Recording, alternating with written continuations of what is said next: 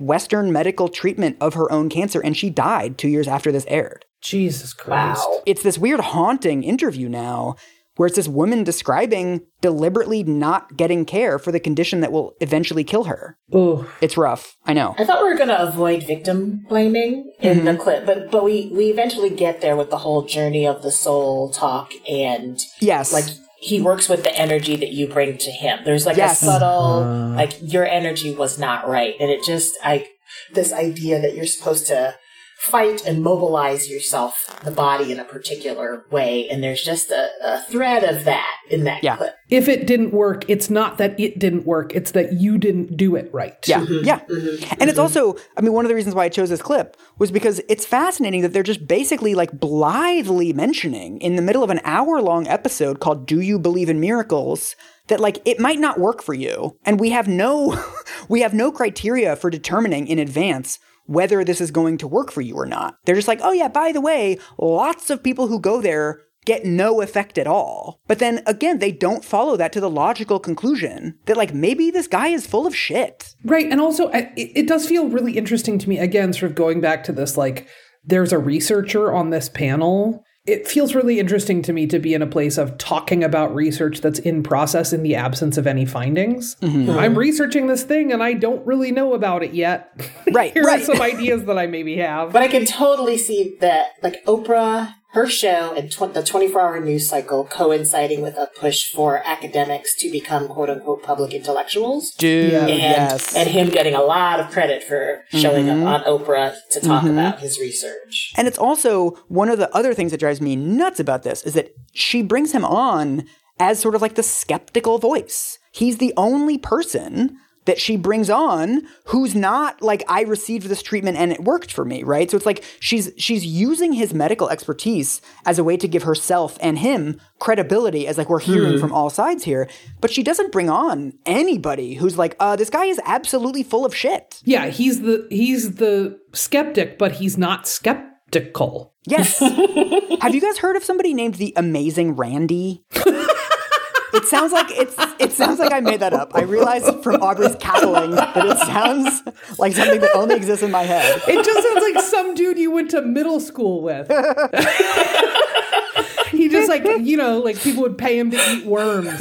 So he's like a sort of legendary debunker guy. He was actually originally a magician, which is how he found out about these sort of sleight of hand tricks where it looks like somebody's pulling a tumor out of you. Uh-huh. He used to appear in the 80s and 90s on The Tonight Show and like debunk people. There's this infamous clip where some guy comes out and says that he can like bend spoons with his mind, you know? And then they bring out the amazing Randi, and the amazing Randi's like, uh, I brought my own set of spoons. Can you bend these ones? And then all of a sudden, magically, the guy's like, uh, I don't think the spirit is speaking to me right now. I can't do it. And like, they're very obviously just trick spoons. But so the amazing Randi wrote a long, very interesting essay about John of God because he was asked in 2005 to be sort of like the skeptical voice on an ABC special that investigated John of God.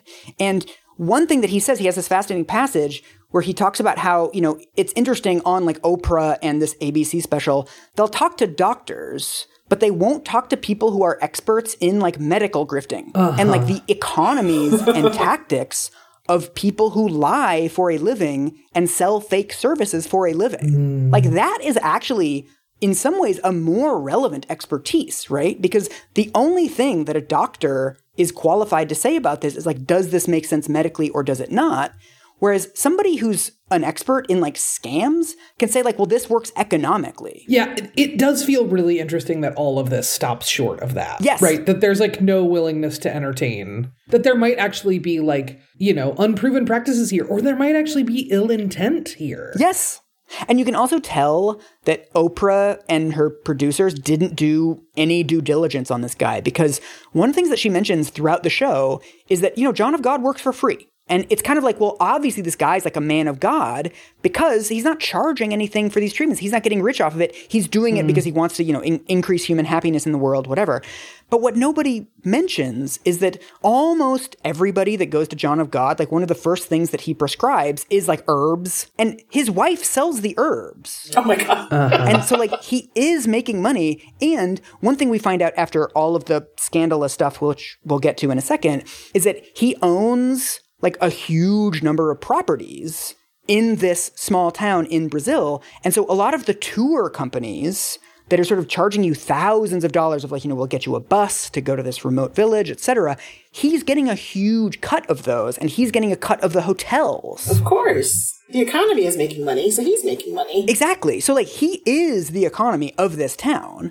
So he is getting extraordinarily wealthy off of this. Mm. They didn't do any of that background. They're just like, oh, he provides it for free. Yeah. Ooh. I thought I thought you'd have more than that, Aubrey. Look, I, it just it's just really fascinating to me that there's like zero follow the money on any of this. I am convinced that this is another weird developing country thing with this sort of like magical